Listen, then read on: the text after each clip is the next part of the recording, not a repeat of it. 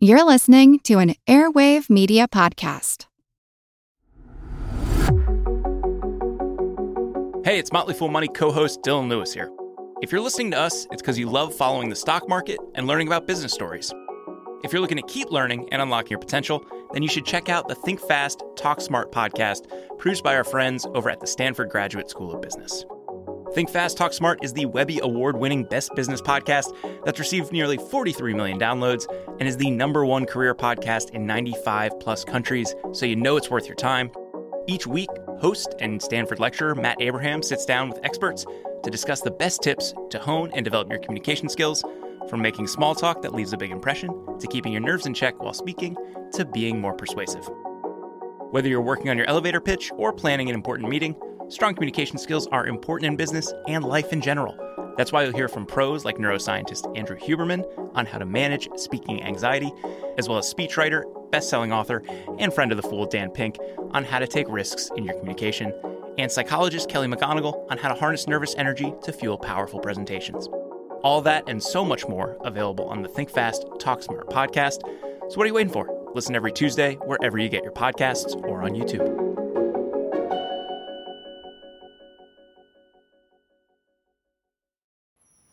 At a time when change is constant and we are pulled in far too many directions, we need a way to stay present to life and to increase our ability to remain calm, think clearly, and maintain our well being. Many studies indicate mindfulness improves our mental, emotional, and physical health. On a mindful moment with Teresa McKee, you can learn how to practice mindfulness and enjoy its many benefits. Tune in for guided meditations and to hear tips and advice from some of the most respected experts in the fields of mental health and mindfulness. The world truly can be a better place. It all starts with a mindful moment.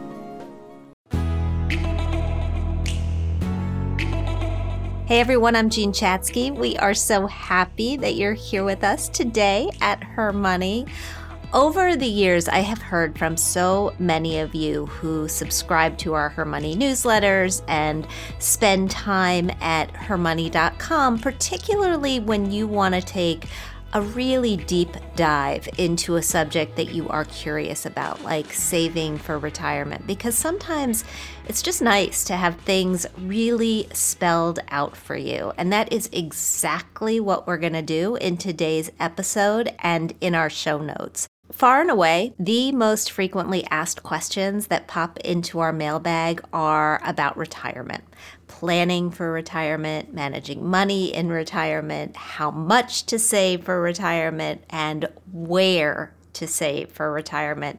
And it's that last one that we're going to dive into today. Specifically, we are going to tackle all things IRAs, individual retirement accounts, because there is so much there.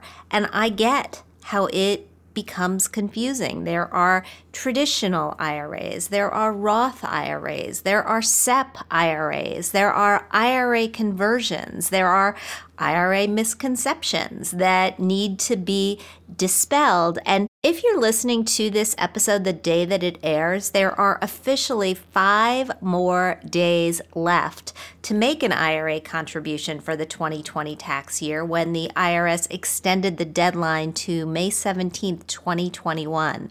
It also extended the contribution deadline for IRAs. And so if you've been thinking about opening an IRA and getting in before that deadline, the time to act is right now. With all of that in mind, we knew exactly exactly who to call. Ed Slott is here with us today. Ed was named the best source of IRA advice by the Wall Street Journal. Of course, I agree with that statement. He is a CPA, he is a columnist for AARP. His company is the nation's leading provider of technical IRA education for financial advisors, CPAs, and attorneys. But he's not going to get technical with us today. He's going to talk in plain English, particularly about his new book, The New Retirement Savings Time Bomb How to Take Financial Control, Avoid Unnecessary Taxes, and Combat the latest threats to your retirement savings. Ed, I'm so happy to talk to you today. Thank you for being here. Well, great to be back with you, Jean. Let me start with that book, which has some title, I have to tell you. I know that it just hit shelves. I'm so glad that you wrote it. I wish that it were required reading for everyone who has an IRA or is thinking of opening an IRA. You've written books before. What inspired you to write this one? Well, there were so many changes, lots of things going on. And this is before the whole COVID thing. You know, I had the original version of this book over 20 years ago out in early 2000s. So now what's happened is, first of all, there's a lot more money at stake in IRAs and Roth IRAs, thanks to continued contributions, and the stock market helped a bit too. And what we're seeing now, more people have more of their savings locked up in IRAs, 401ks, Roth IRAs. For many people, it's their largest single asset. You know, if you go back years and years, uh, I'd say the late 70s, early 80s, most people that were having this conversation about retirement, it wasn't a big deal. They got something called a pension check. That's P E N S I O N. It was a check they gave people for doing nothing. And everybody got these checks, so they didn't have to worry about IRAs and 401ks. But somebody went back to the uh, corporations at some point, at the early 80s, let's say, and they say, you know, Mr. Corporation, you don't have to keep giving out these checks. These people are no longer working for you. How would you like something that eliminates the risk and responsibility of saving for your employees' retirement?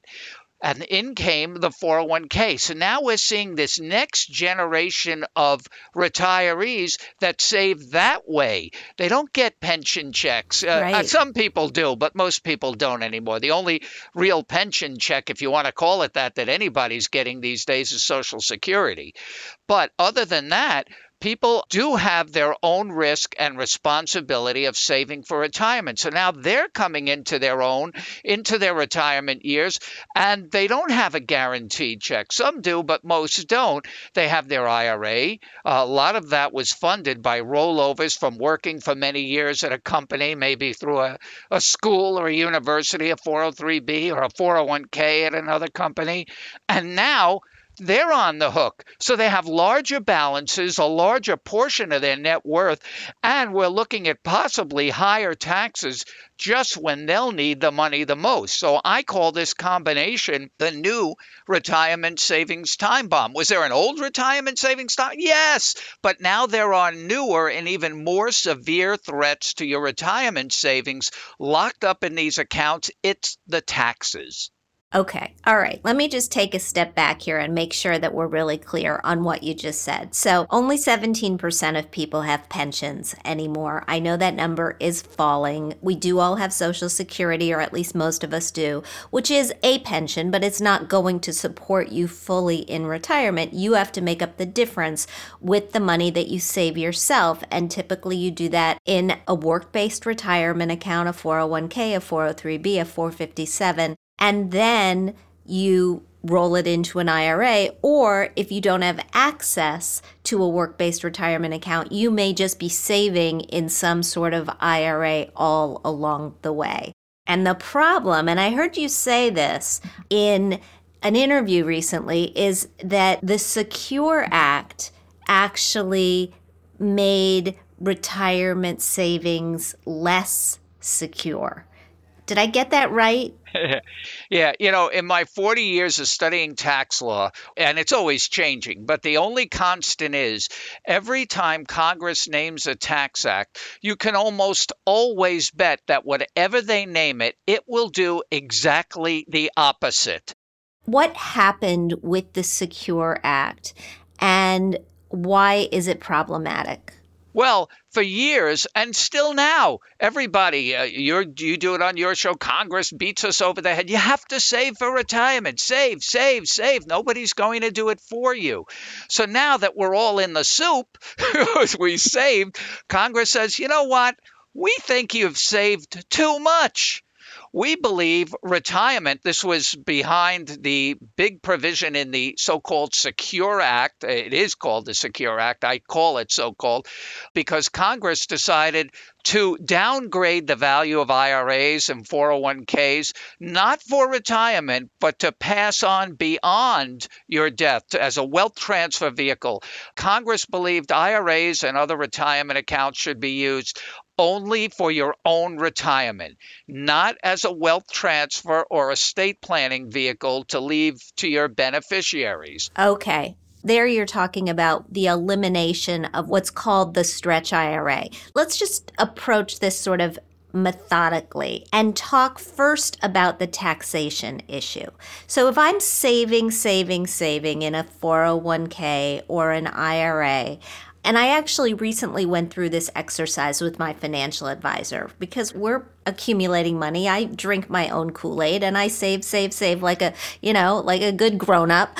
And when I looked at our calculations for how much money we would have in retirement, the tax bite was insane, right? The amount of our money that is really not our money because it belongs to the government is a big deal. So, what do people believe is going to happen when they save, save, save, and what really happens? With taxes. Well, you just hit it perfectly. And that's why I named my book The New Retirement Savings Time Bomb. The money you think you have is not all your money. I've had clients tell me this for years. They're so proud of them. So, oh, look, I have 500,000 in my IRA. They show me their statement. See, there it is. And I said, you're not keeping any of that. That's just temporarily on your letterhead.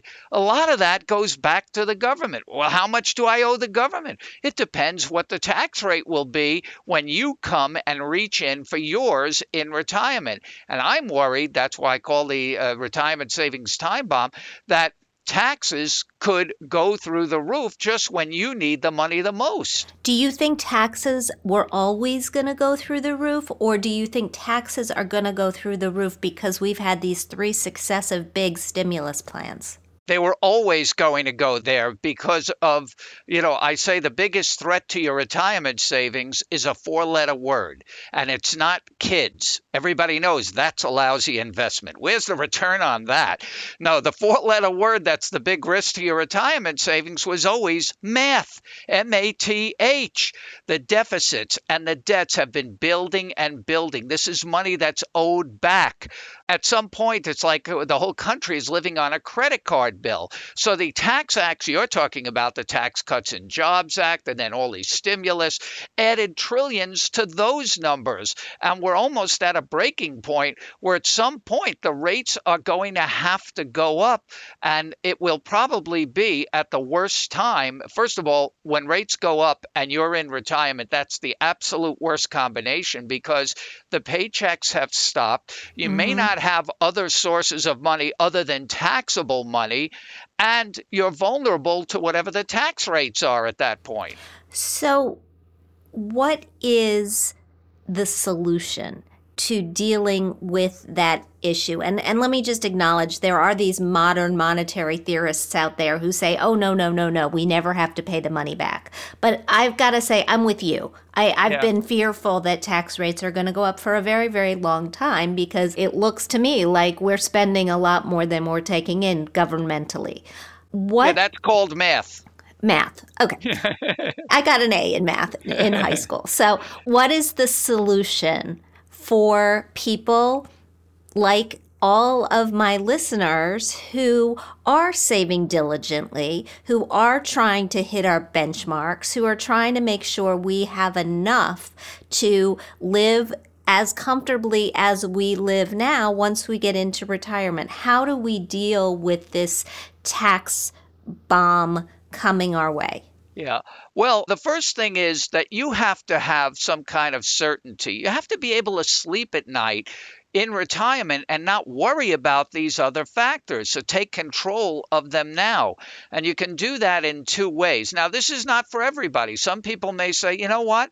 My rates in retirement, I don't see them being that high. And that may be the case. Everybody's case is different. But in general, I believe rates will be higher. And if you don't do anything now, your retirement account, let's hope the stock market keeps going and going. I don't think you can count on that forever either. But so far, this is what's happening. But what people don't realize, every time that market goes up, so does the government's share of your IRA or your 401k. Think of Uncle Sam as a co owner a joint account with your IRA. If you think it that way, then you should be worrying about doing nothing. So, what's the solution? Well, uh, one of the best solutions is going back to Roth IRAs. They've been around for years, but I think it's the best solution right now. I like to call it moving your money from accounts that are forever taxed, tax deferred, to never taxed, tax free. So let's just do a little refresher before we go into it. Roth IRA versus traditional IRA. If you put money into a traditional IRA, you are taking a tax deduction for making that contribution. And when you pull the money out in retirement, you got to pay taxes at your current income tax rate. If you put money into a Roth, you are paying the taxes today, and then you never have to pay them again. Correct? Yep, pay once and never again. Is it the same with a Roth 401k? Because a lot of us have options in our plans now for Roth 401ks. Yeah, uh, it's the same thing. But here's the thing you just said you get a deduction, and that's the trap now. Think of a deduction as a loan you're taking from the government. Every time you take a deduction, that money's coming back. You owe that money, the tax on that money, back to Uncle Sam, to the IRS at some point. But you don't know when, well, you may know when in retirement, but you don't know how much you will owe because it depends on the current tax rate in retirement. That's sort of like taking a mortgage. Imagine if you went for a home mortgage and you did all your research and everything and you know the interest rate, and the banker says, Don't worry about any of that. And you say, Well, what's the interest rate? Don't worry about any of that. When we need the money back, we'll tell you what the rate is. Well, who would sign up for an open ended mortgage like that? We all did. It's called an IRA. It's a mortgage to be payable at some rate to be named in, in, the future, which we don't know. So a tax deduction sounds good, but it's not really worth what it used to be. Not only that, tax rates are at the lowest points most right now that most people will ever see in their lifetime. I think most people can agree that tax rates probably are not going down. So they either stay the same or they're going to go up. When tax rates are low, the value of a tax deduction isn't worth as much. So I'm saying two ways to move from forever tax to never tax. One, you can convert to a Roth IRA, move your IRA money to a Roth IRA, and I'll explain that in a minute. Or change the way you're making current contributions. Like you just said, if you are just always making contributions to your 401k at work, see if they have a Roth 401k option. Most companies now do. It took many years for companies to come around to that, but many companies have a Roth 401k option where you can say, now I want my dollars to go into the Roth 401k. But you'll pay more tax because you won't get that deduction. I'm saying get out of that mindset. That's short sighted, short term thinking. Don't worry about the tax deduction if you don't want to worry about paying it back later. Right. Okay. All right. When we convert to a Roth, people talk about Roth conversions and this idea of a backdoor Roth.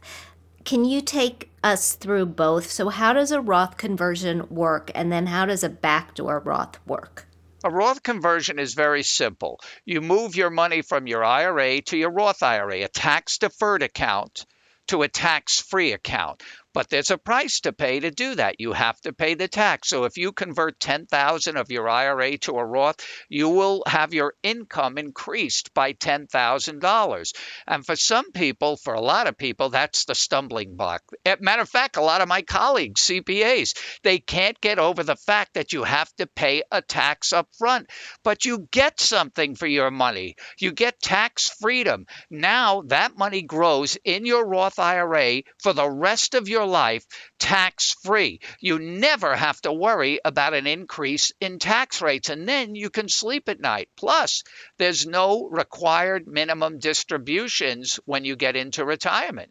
I want to come back to the whole idea of required minimum distributions. But when you convert assets in a traditional IRA to a Roth IRA, you're converting them at the current value of those assets. Right now, the stock market, and we are taping this in early May, is soaring. It is soaring.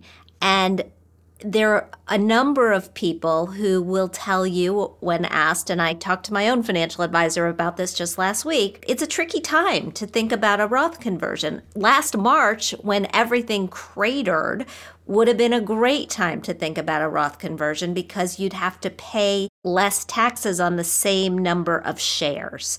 So, can you talk about how the value of stocks and the value of other assets play into when to decide to do a Roth conversion. And the other question that I have about the conversion is I've been told forever that you shouldn't convert unless you have assets outside of that account to use to pay the taxes. Generally, that's true. But let me get to the timing thing. First of all, there's a way to smooth out the income, and probably the best idea for most people. And when I talk about Roth conversion, I should always stop and say, you don't have to convert everything because when people hear us talk about it, they say, well, I have 300,000. What's the tax bill on that? The best approach, uh, probably in everything in life, is moderation. Maybe do a series of annual smaller conversions over time to use up to take advantage of the lower tax brackets. But on the timing, you really can't time a Roth conversion. People have tried because it's a long term investment. Remember, the power of the Roth is the snowballing for you in the later years tax free. I'll give you an example. I had a client of mine, a, a, doctor, and this was, I think, in 2018. You know, she was, we were going back and forth the whole year. She had a lot of money and all that, but this was part of her IRA. She wanted to convert a million dollars. We're going back and forth the whole year. And finally in December, she says, All right, I'm doing it. I'm going to convert the million dollars. Then she converts, and I see this email the next morning. She's horrified, distraught. It happened to be the day she converted, the market went up a thousand points. It was the largest one day hit. And she was beside herself. She says, I converted at the absolute worst time. Look at the market. It was so high. I said, Calm down. Tell me again why you're doing this Roth conversion. She says, Well, I'm not doing it for me. I'm doing it for my grandchildren. That's why I'm doing it. And remember, back then we had the stretch IRA and all of that. I said, So what are you worried about? What the market is now, what it costs now. Now, going back, I don't remember the exact uh, value of the market, but it was about 10,000 points less, even at the high then, than it is today. I think it was around 23,000. Now we're, you know, depending on the day, I hate to date stamp this, like you said, it's 34,000, but in two hours it could be, you know, 31,000 or 48,000 the way it's going now. But she was so worried about converting when the, you know, she was looking at only one day. So she called me again this year. That's what she she's been doing. She has a healthy IRA. Uh, she's a doctor, has done very well, but she doesn't need any of the money herself. She's doing it all for her grandkids, not even for her kids. She wants to bypass them. And she did another million dollar conversion, and she asked me the same thing in December last year. She said, "What do you think? Is now the time?" I said, "What you remember? We had that conversation a few years ago. I'm telling you, this is a long term. You're doing this for your grandchildren. Don't worry about the cost now. This is what you want to accomplish. And the minute you do that, any growth, and I reminded her, you remember when you did it in 2018? Yeah. 10,000 points of growth is now tax free to you, and you were worried about that one day uptick. So, what I'm saying is, it's very hard to time Roth because it's meant for long term purposes. She didn't even need it for herself, so she's not even going to take required minimum distributions for the rest of her life. So, can you imagine what that is going to grow to for her grandchildren? Right. All because she took the hit at what she thought was a high stock market day. All right. So again, we're going to table require minimum distributions Yeah. for just a second. Backdoor Roths. Okay. There are income limits when it comes to people making contributions into Roth IRAs. If you earn too much money, you can't make a contribution, but you can do this thing called a backdoor Roth. What is that? Right. First, uh, just for everybody, Roth IRAs, I like to say, come in two flavors contributions and conversions. What we're talking about, the big money, is in conversions. It's really funny the way they do the tax law. You know, you wonder where these laws come from. So, the contribution most people can make. The maximum to a Roth in 2021 or even 2020 is $6,000 a year. Plus, if you're 50 or over, you get to take advantage of a catch up provision entitling you to put another 1000 in. So you can put 7000 in.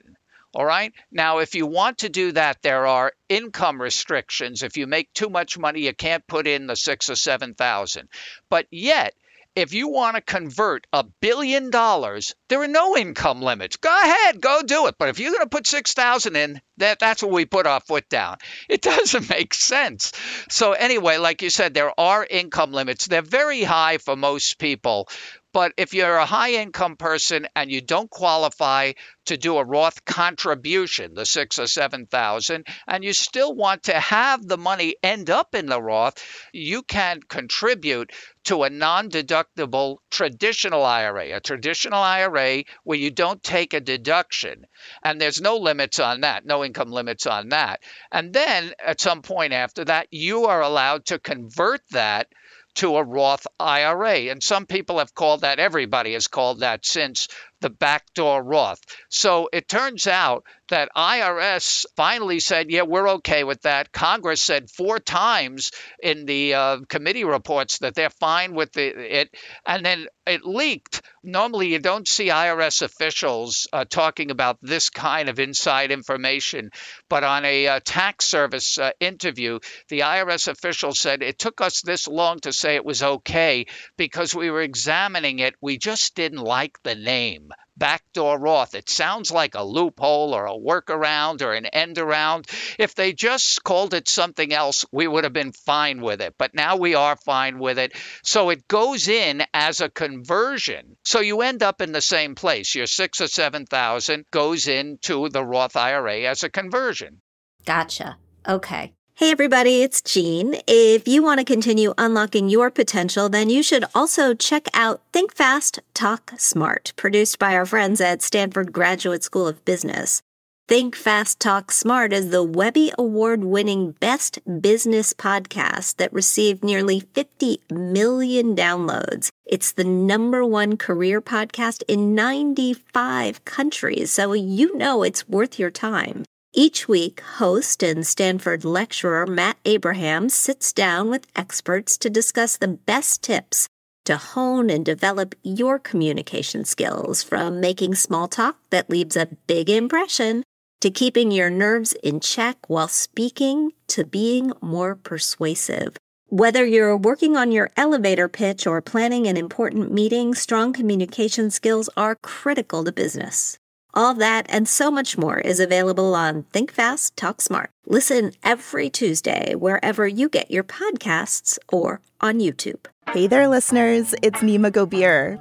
I'm the co host of Mindshift, the podcast where we explore the future of learning and how we raise our kids. I don't teach math, I don't teach reading, I teach people. You'll hear from teachers, parents, researchers, and students as we uncover innovative approaches in and out of the classroom. It holds a lot about how we want students and young people to move through the world, how we want to set them up for success. Find Mindshift wherever you get your podcasts.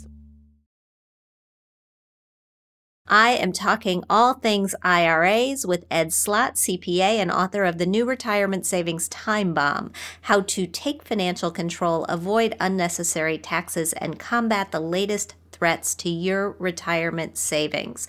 Okay, Ed, I want to go back to a couple of things we teed up earlier in the show. The first one is stretch IRAs and the elimination of stretch IRAs by the Secure Act. What's a stretch IRA? You know, it's funny you ask that because it's not anything in the tax code. It's just a name that came to be for the ability of you to leave an IRA, a 401k to a child or a young grandchild, and they could stretch or extend distributions over a long deferral period. In fact, I have the table here. A two year old, if you had left it to a two year old grandchild, they could defer it, taking only minor distributions up to over 80 years out. So it could be, depending on the age of the beneficiary, 50, 60, 70, 80 years. In fact, when this first came about many years ago, I was telling my clients about it. I got a call from a client. He said, Ed, I'm at the bank. You said get a stretch IRA. They don't have them. I said it's not a product. He thought he was at Bed Bath and Beyond or something. You know, I said it's a process. All you do is name whoever you want as a beneficiary. There has to be a person, like a child, a grandchild, anybody, an individual, a human being, let's say. I used to tell clients if you have a pulse and a birthday, then they get the stretch IRA. That's a human being, as opposed to other kinds of beneficiaries like an estate, a charity, a certain trust. So if you named a person, an individual, a human being on the beneficiary form after your death, they could stretch or extend distributions over their remaining life expectancy. And the younger they are, the longer they can go out. So you take a 50, 60, 70 year deferral, only taking minor distributions. You can imagine how that account would blow up and leave some amazing legacy for generations after you're gone. So, what did they do in taking it away, and who does it apply to? If you already are the recipient, if you already, my husband inherited his mother's IRA, and it was incredibly helpful for all of the reasons that you just said. If you've already inherited something, does the elimination of the stretch IRA impact you? And how do the rules work now? Okay, so Congress came along, as I said before, and they said, we think that's too much of a benefit for inheritors, and we're going to kill that stretch IRA and replace it with a 10 year rule, which I'll tell you what that is in a little while. But it depends on when death occurred, or to put it a nicer way, when you inherited. So you're talking about uh, your husband inheriting. The cutoff point was the end of 2019. So you have these two systems you have to work on now because if you inherited, let's say your husband inherited that before 2020, then he gets to keep his stretch IRA. It's grandfathered in. So you have two systems going at the same time. If you inherit in 2020 or later, he would be subject to the 10 year rule. But here's the good news you only have to know these two separate systems for about 80 more years. yes, I'm not going to live that long. Right. You know why? Because if you had a grandchild, like I said, that inherited at the end in December 2019, that grandchild can still go out 80 years and they get to keep that, just like your husband gets to keep his schedule. But if that same grandchild inherited a few days later in January 2020, they would be subject to the replacement vehicle that Congress created called the 10 year rule, which means that all the funds have to come out by the end of the 10th year after death. So you're bunching all of that income into a 10 year period. And depending on the beneficiary, you know, most beneficiaries, if the average IRA owner dies in his 80s, are probably in their 50s, they may, themselves may be in their highest earning years within those 10 years. Plus, like we talked about before, they could be at higher rates, new higher rates. So the government wants to get all that revenue. They want to end this tax tax deferral. They wanted to put an end date on it, and they did that for most beneficiaries, most non spouse beneficiaries, but there are exceptions in case you're getting worried. The big exception is the spouse. If you're a spouse, you know, the tax law, especially in this IRA and retirement area, treats the spouse as like the queen in chess. They can do almost anything they want because they treat the spouse, a husband or wife, whoever it is, almost like the original IRA owner. Whatever he could do, she could do. So the spouse is exempt from all of those rules. There are four other classes of exemptions from the elimination of the stretch, but most people don't fall into them. The spouse is the big exception. But one exception has fooled a lot of people. The exception is for a minor beneficiary. So now you're saying, but Ed, you just said that grandchild is stuck with the 10 year.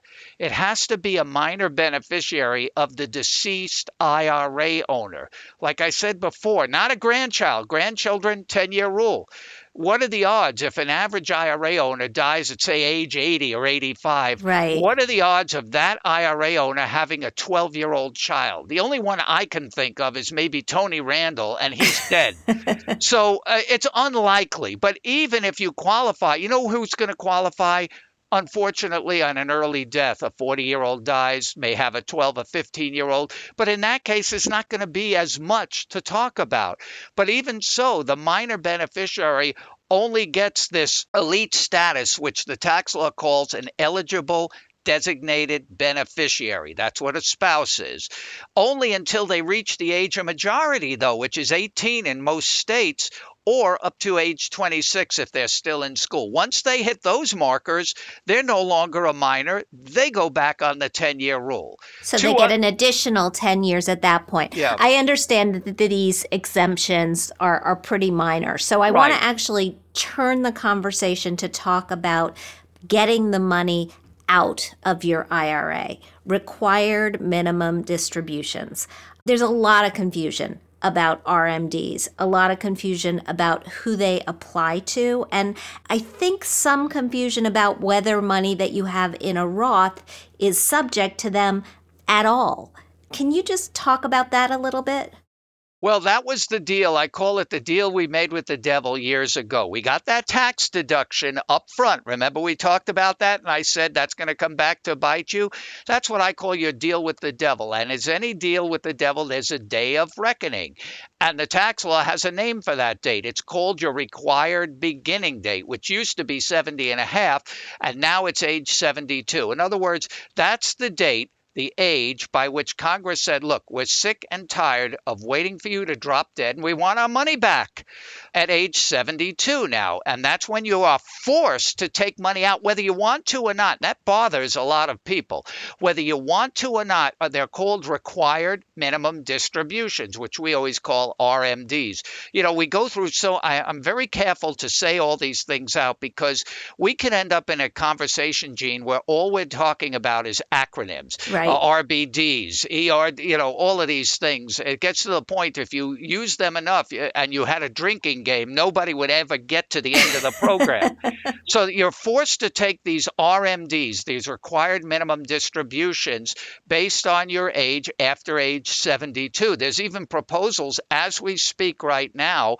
Some people are calling the proposal in Congress Son of Secure. So watch out for that, or Secure 2.0, where they are looking to raise that age to 75 over a number of years. But anyway, the age is 72 now, where you're forced to take money out and pay tax on them in your traditional IRA and generally in your 401k. But there's an exception.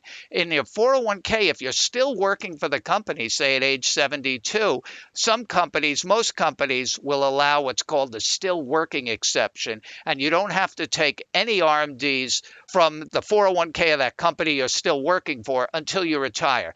But there's no such still working rule in your IRA. Once you're 72, whether you're working or not, you have to start taking the money out, and that's when the big tax bill hits.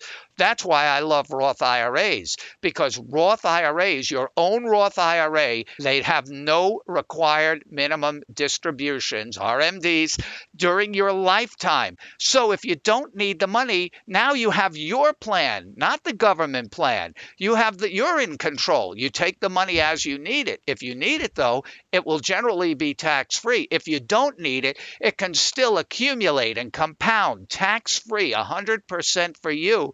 And whatever it grows to by the time you die, even if you leave it to a child or grandchild, they still can keep it compounding tax free for another 10 years. But there are no RMDs in your own Roth IRA. Now, to Okay. make things a little more complicated, if you we talked about Roth 401ks, remember we talked about that in plans? There are RMDs on Roth 401ks in a plan, but you can avoid them by before you're 72, roll your Roth 401k funds to your Roth IRA and avoid RMDs. Ooh, it is You sorry you asked? It is a lot. I have two more quick questions, Ed, because I teed up at the beginning of the show the notion of two IRAs that I think are woefully underused the spousal IRA Oh, yeah. and the SEP IRA. Right. Can you just briefly talk about why they're both so powerful and who should be opening these accounts? Well, the spousal IRA, I agree. It's the forgotten IRA. Here's the thing to contribute to an IRA or Roth IRA, remember the spousal IRA can work for a Roth. To be able to contribute, you have to have earnings. What do we mean by earnings? Not dividends, interest, and capital gains. W 2, earnings from a job or self employed income. So you have many situations where you have a married couple. One spouse might be retired and have no earnings, not counting interest, no work earnings. But the other spouse has a full time job. So uh, you can use, let's say the husband has a full time job and the wife is retired, probably the other way around, but whichever way it is, uh, the person that has no earnings can use the working spouse's earnings to qualify for their own spousal IRA. So you take people in their 70s, let's say, one spouse is working, and the Secure Act allowed more people to contribute to IRAs, traditional IRAs, although I wouldn't bother with those, I would go Roth. But if you wanted to, past 70 and a half, before the Secure Act, once you hit 70 and a half, you weren't allowed to contribute to a traditional IRA. So the Secure Act actually opened the door for more backdoor Roths, like we talked about before, and more spousal IRAs. But after 70 and a half, I don't think anybody should be contributing to an IRA. The deduction isn't worth it. You have to pay it back. You should be going with a Roth or a backdoor Roth. So the spouse could go, let's say, and contribute 7,000 to a Roth IRA. And if the husband or the working spouse, uh, whoever the working spouse is, contributes 7, there's 14,000 where most people would have only contributed 7,000. And if they both did it to a Roth, that's 14,000 going right into a Roth IRA every year even if only one spouse is working. So that's a missed opportunity for lots of. I'm glad you mentioned that. That is one of the big missed opportunities.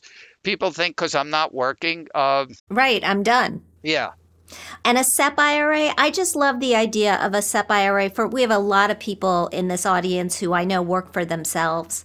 It's just a vehicle where you can plow in a ton of money. If you have it, yes, you're self employed. The only thing is, you got to be careful.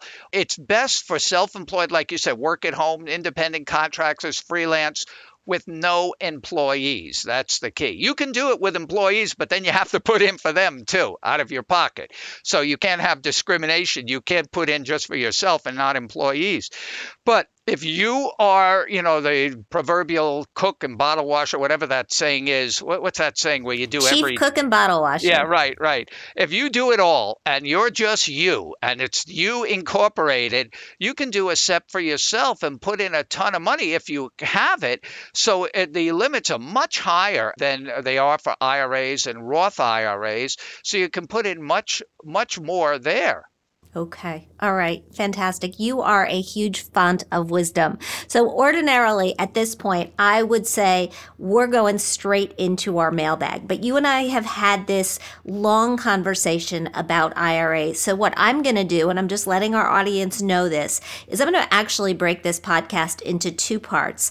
We have eight questions, maybe nine or 10 questions that we have gathered that you have asked us all about IRAs. We're going to roll them into a separate mailbag and we're going to launch that show the same day we launch this one. And so if you'd like to listen to the mailbag, just look for the bonus mailbag all about IRAs. Right now, let me just say to Ed Slott, thank you so much for joining me today on Her Money and for imparting such great wisdom about all things IRAs. If you like what you hear, please subscribe to our show at Apple Podcasts. Leave us a review. We love hearing what you think.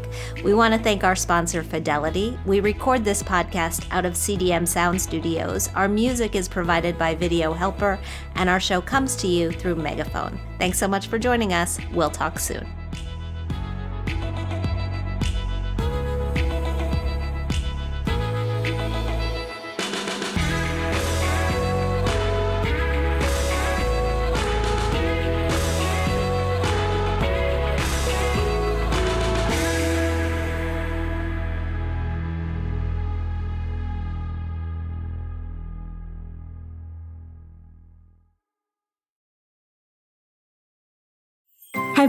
Wished that you had a direct line to your pediatrician to ask all the questions that constantly crop up while parenting?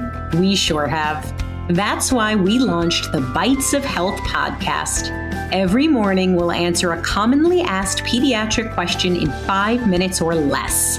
You can tune in while you're making your second cup of coffee or from the school drop off line. So be sure to tune in to Bites of Health, streaming now.